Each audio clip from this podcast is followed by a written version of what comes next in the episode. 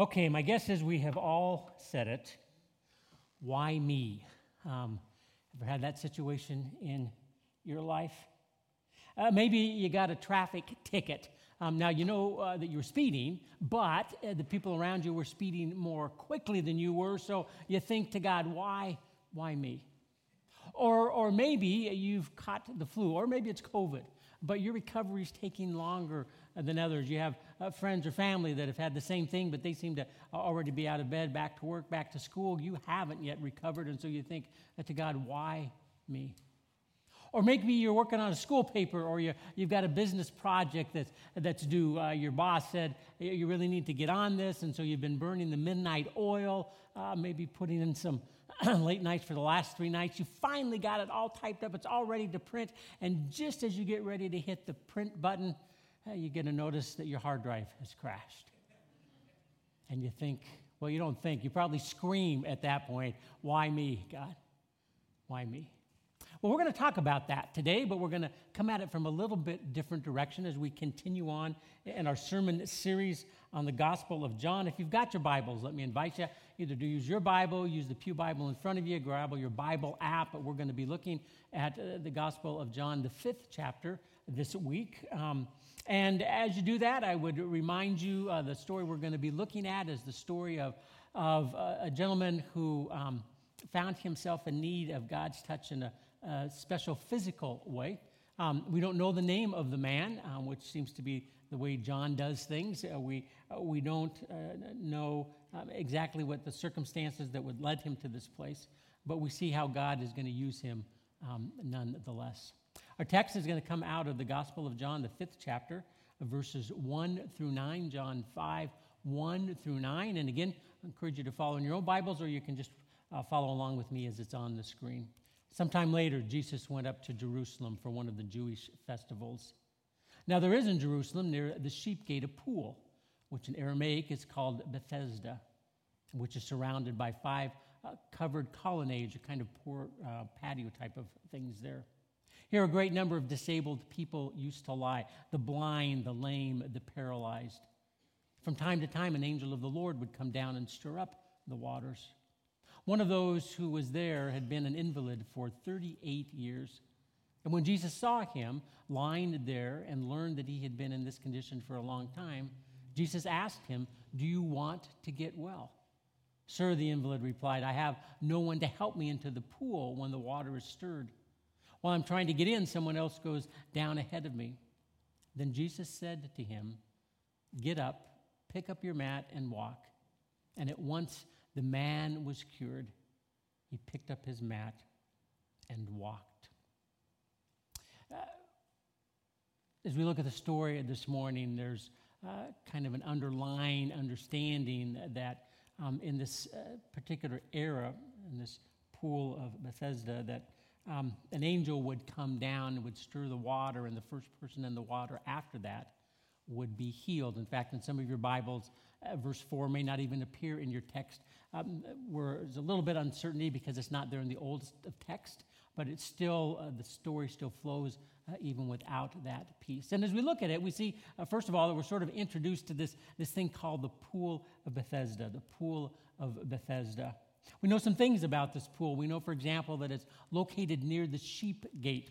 Um, if you got a little picture here, you can see the pool uh, highlighted there, circled in the upper part. Down below that is the sheep gate. And, and if you're unfamiliar, in, in Jerusalem and in the walls surrounding it, there were various gates that would lead you into the city. That changed over time because the walls would change uh, depending on the era and, and who was in charge. But there uh, almost always was a name associated with the different gates. And so you had, uh, for example, the fish gate. That's where the fishmongers would bring in their, uh, their fish to, to trade and to sell. You would have the horse gate where the horsemen would come and sell their horses or, or would be brought in. You have the dung gate, and I'll presume you can figure that one out. Um, and then you'd have the sheep gate. And this was a gate where the sheep typically that were used for sacrifice at the temple would be ushered in through this particular area. Uh, we know that the pool of Bethesda is near that. We know that the pool was fed by an underwater freshwater spring. And we know that the word Bethesda uh, is taken from the Hebrew Bet Hesed, which means house of mercy. And isn't it interesting as you think about it that we have this man who needs God's mercy? He's going to be touched by the hand of the Lamb of God, who happens to be standing by the sheep gate uh, as they move into this thing that's called uh, mercy as a part of its name in the pool of Bethesda. It's interesting how God pulls things together like that so often. Uh, now, as, as, scholars have looked at this over time, they've uh, been in pretty much agreement as to what happened and, and, where it happened. The only thing they weren't sure about is exactly the location of where this pool was out because they couldn't find it. Uh, despite being able to find lots of other um, kind of archaeological uh, locations, the Pool of Bethesda was one that eluded them. In fact, it eluded them so long that they began to wonder if maybe this wasn't a true story. Maybe this was just a parable that Jesus taught. But if this was a parable, then what else was a parable? It began to call things into question. And so things were a little bit uncertain until 1888, when a gentleman, an archaeologist named Conrad Schick, uh, came and found the pool of Bethesda. Uh, one of the things was that was a surprise about this was just um, how large it was. Not the location, we knew it was near the fish gate, but just how big this particular pool was. At one end, it was 42 feet, and this is sort of how it looks today. And we know that from the, the archaeological digging that's been done that it's at least the size of an Olympic swimming pool. And I say at least because they haven't been able to complete uh, the, the, digging there. Uh, they went as far as they could. Now it's under the, the Arab quarter uh, of, that, of that location, and they can't dig archaeologically there. So they know it's at least the size of an Olympic sized pool. That's a pretty good sized uh, pond if you, if you think of that.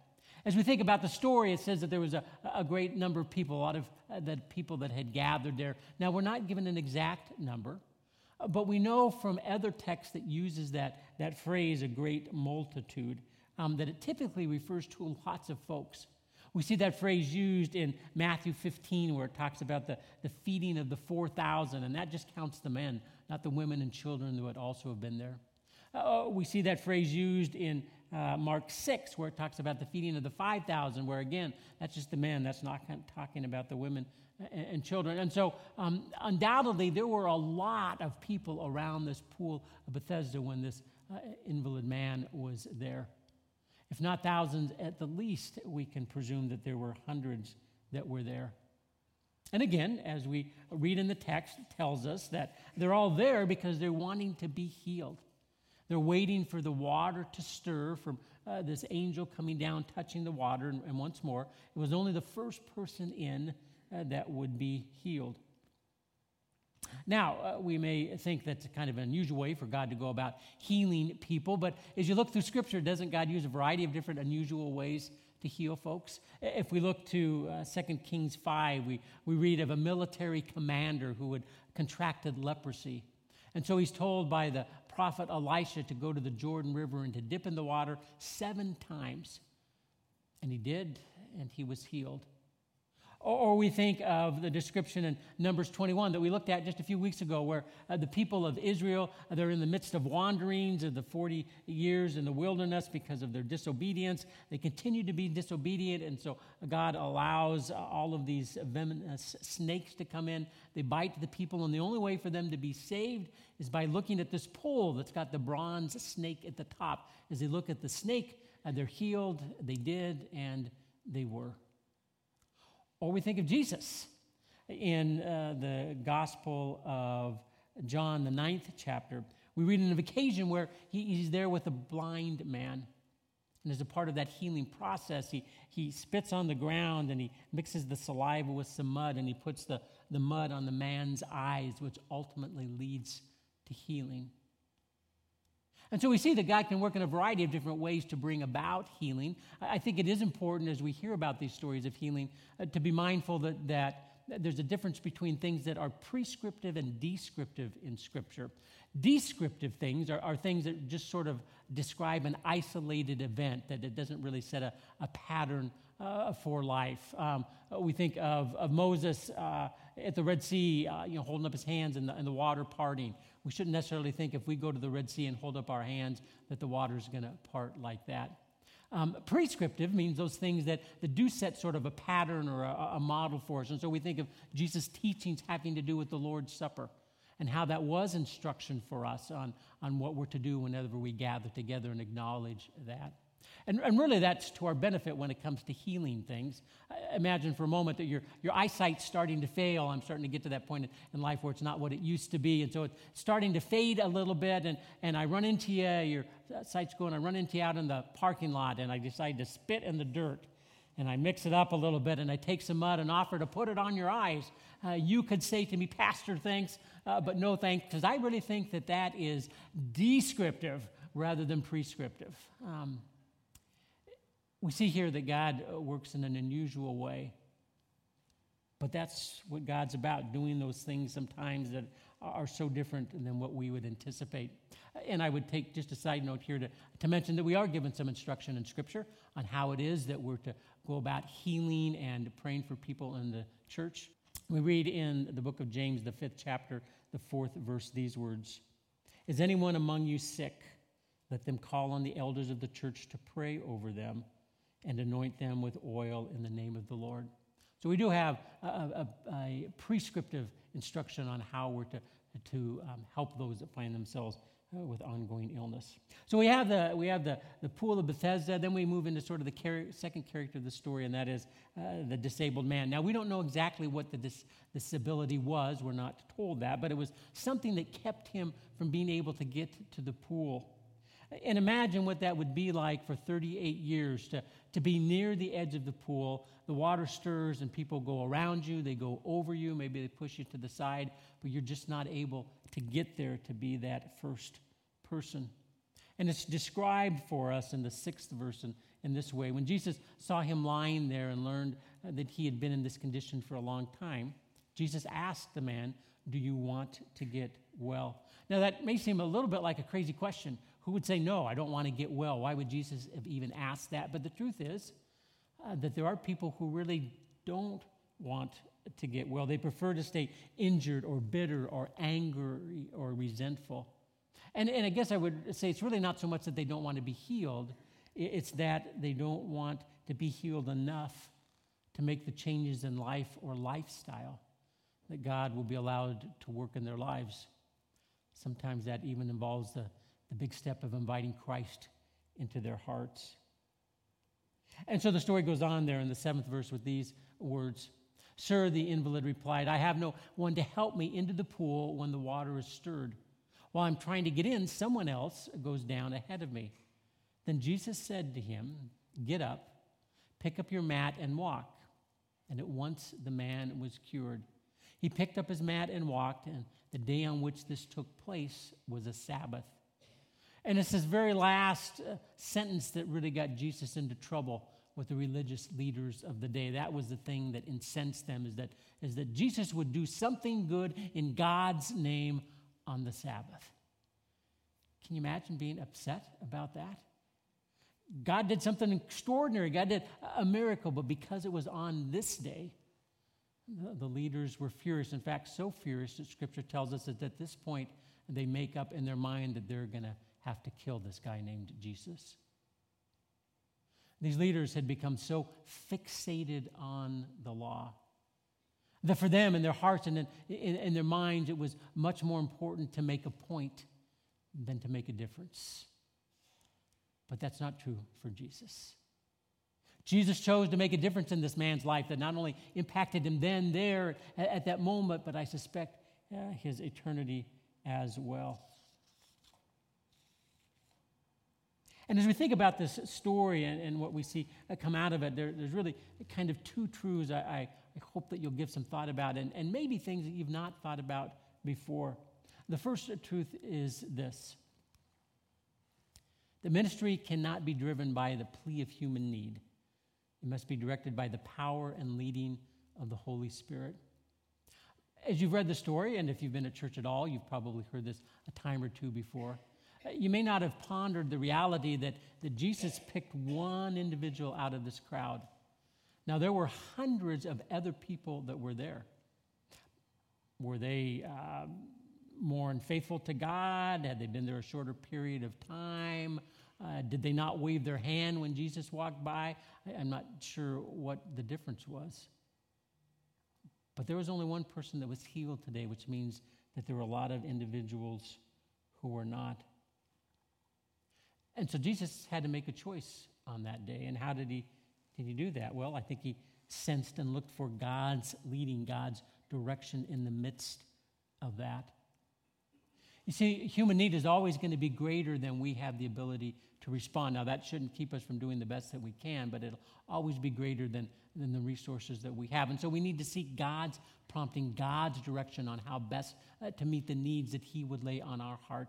We know from Scripture that when it, it, comes to individuals, that, that as we interact with them, some are called to be planters, some are, are called to be those who water, some are called to be those who harvest, and some are to take the harvest and help it to find places to be at work in God's kingdom. But ultimately, where and when and how all of that works is up to God. Then we see that modeled in Jesus' life. In the, the Gospel of John, the fifth chapter, we read this Jesus' words By myself I can do nothing, for I seek not to please myself, but him who sent me. Another verse that speaks to this is uh, in the 12th chapter For I did not speak of my own on my own, but the Father who sent me commanded me to say all that I have spoken. You see, we need to sense what it is that God's calling us to be about. Focus on that because that's what God has laid in our heart, and then trust that He will have other things for other people to do. I, know that's uh, true for me as a pastor. I count on that in, in regards to the church.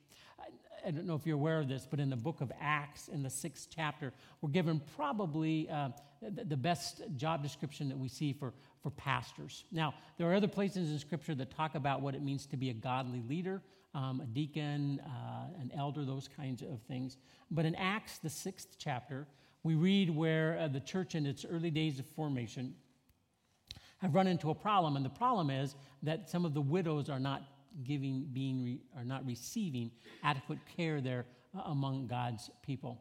So the apostles have been the ones that have, have been doing that, but it's just wearing them out. It's taken all of their time. And so, as a group, the apostles have this to say in the sixth chapter, beginning with the third verse Brothers and sisters, choose seven men from among you who are known to be full of the Spirit and wisdom. So these are godly individuals. These are individuals that, that had the ability to discern if this was God, God was calling them to be about. And we, the apostles, will turn this responsibility over to them and give our attention to, and there's two things that are noted there prayer and the ministry of the word. What was it that leaders of the church, the apostles, were called to be about? Two things prayer and ministry of the word, which was probably teaching and preaching. But what about, Pastor, what about all the board meetings? Um, but, but what about all the, the, the committee meetings that, uh, that are out there or the, the council meetings? What about the counseling that needs to take place or, or, or those that, that can help the, the, the, the homeless or, or all of the other things that the church is involved with? Who's going to do those things? Well, that's why God has given us the church. That's why we each have a unique skill and ability to be a part of the work of God's kingdom. And God, in his, in his infinite wisdom, has chosen us corporately to be about the work of the kingdom here on this earth. And, and Scripture talks about this over and over again. In Ephesians 4, we read, From Him, from uh, God, the whole body, joined and held together by every supporting ligament, grows and builds itself up in love as each part does its work. In 1 Corinthians 12, it says, Now you are the body of Christ. You are the church, and each one of you is a part of it. That same chapter in the 18th verse, it says, But in fact, God has placed the parts of the body, every one of them, just as He wanted them to be. And so I'm so grateful to be a part of a church where, where so many step into the roles that God has called them to, whether it's Sunday school teacher or part of the leadership or, or helping take care of the facility or, or working with kids or whatever it might be. I'm so grateful for those of you that have had, had ears to hear and have been available to do those things. But the need is great. There's still more openings. And so if you have not yet responded to that, I'd encourage you to think about what is it that God's calling you to be about because there is always something that can be done for the kingdom. Not everybody can trim bushes. Not everyone has the gift to, or the ability to teach Sunday school classes, but almost everybody can pray. Pray at home, pray wherever you, you might be for the various needs. Are you doing that? Praying on behalf of the church? There's always something that can be done for the kingdom. And if you're not yet in a, in a role in, in this church, Calvary Baptist, I encourage you uh, to seek God's leading and prompting and direction in that. Uh, so that's the first thing uh, that I hope that we'll take away is a recognition that we need to, to seek God's leading as we look to that place where we can plug in in the life of the church. The second thing is, is this that when we don't understand God's ways, that we can still trust in who He is. Now remember, God healed one person out of the hundreds that were there. That was wonderful news for the one person. But suppose you weren't that one person. Suppose you were right next to him, or right behind him, or right in front of him. Maybe you hadn't been there 38 years, maybe you'd only been there 28 years, but it seemed like an awful long time to you. Maybe you thought that your ailment or your infirmity was worse than the gentleman that was, was healed. Maybe you thought that you had been more faithful in your, your service to God. How would you deal with seeing Jesus pick that person right beside you or, or a few feet over on the other uh, side of the pool? We've all had those times in our lives when, when we wonder why God has worked in the ways that He has. And it's so easy for us in, in those moments to forget who God is. And yet, my, my prayer for you as it is for me that when we encounter those situations, that we will be reminded of who God is. We, we sang about it already this morning. We're going to close in a song that reminds us of those things things that I've seen in my, with my own eyes, things that I've experienced in my own life, things that I've seen God do in your midst.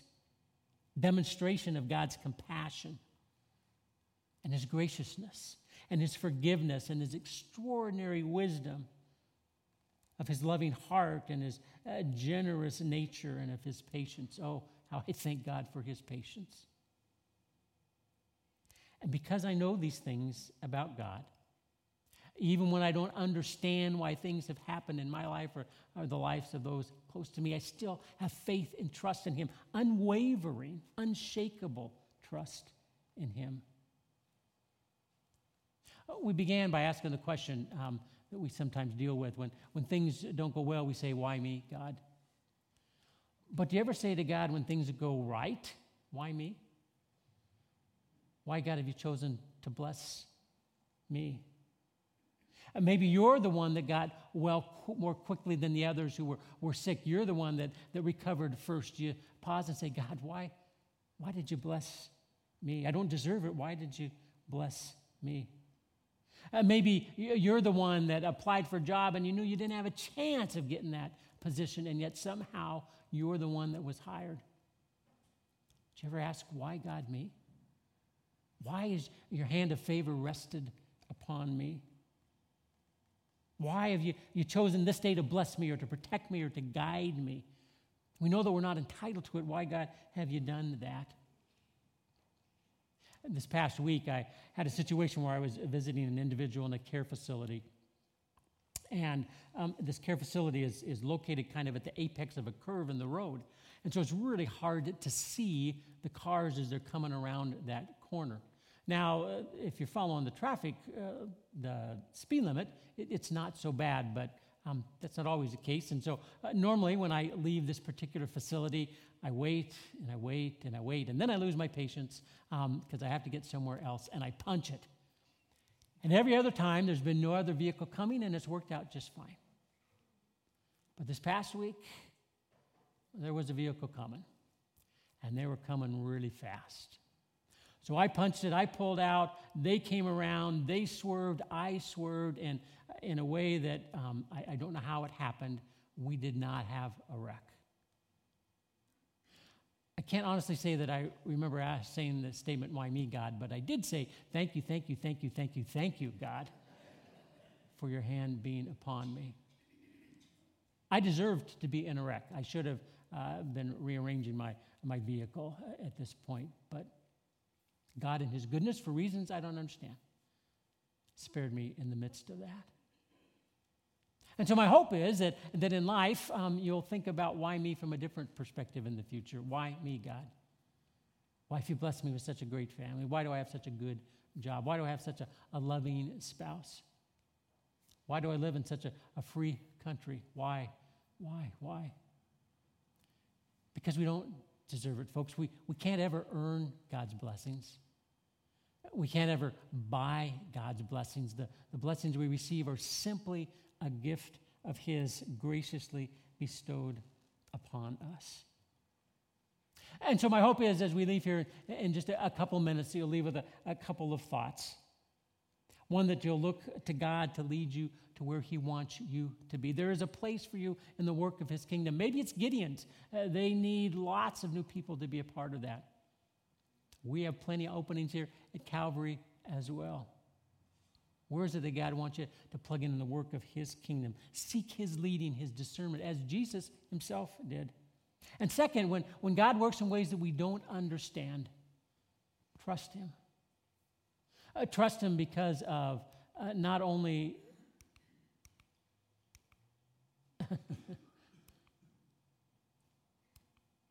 ah, there we go. Trust Him. Trust Him because of what we've experienced in our lives. Trust Him because of what we've seen in the lives of others. Trust Him because of the promises that we find in His Word. Let me close with uh, just a couple of passages. And these come from individuals uh, that had good days and bad days, and yet um, had a remarkable perspective in regards to God. First one comes from a guy named David. David started as a shepherd, ended up becoming a king, um, was pursued for a season by the preceding king for, uh, for no reason, no fault of his own, had some very hard seasons in his life. But this is what David says My God, my God, why have you forsaken me? Do those words sound familiar? Why are you so far from saving me, so far from my cries of anguish? My God, I cry out by day, but you do not answer, by night, but I find no rest. Yet, and that's sort of the key word here, yet, you are still enthroned as the Holy One. You are the one that Israel praises. And you, our ancestors, put their trust. They trusted and you delivered them. To you they cried out and were saved. And the second comes from a guy named Paul. Uh, Paul had been a, a Jewish uh, leader, um, had gotten a great education, um, had his life pretty much set out, and then he encountered Jesus, literally encountered Jesus, and ended up experiencing some uh, tremendous hardships. He was beaten, he was shipwrecked, he was scourged, he was uh, stoned in the biblical sense. He uh, had all of these, these things uh, that he had to, to deal with, and yet this is what he had to say. Now I know in part, but then, then I shall know fully, even as I'm fully known. We might not always understand how or why God works the way He does in this life, but we trust in Him. And we know that a day is coming, maybe later in this life, maybe not till we get to heaven, when we will understand. Understand why God uh, blessed us in this situation. Understand why God watched over us. Understand why God chooses to love us, even though He knows us uh, for the way that we are. May God help us to live as His people. May God help us to embrace these things He has revealed to us through His word this day. Amen.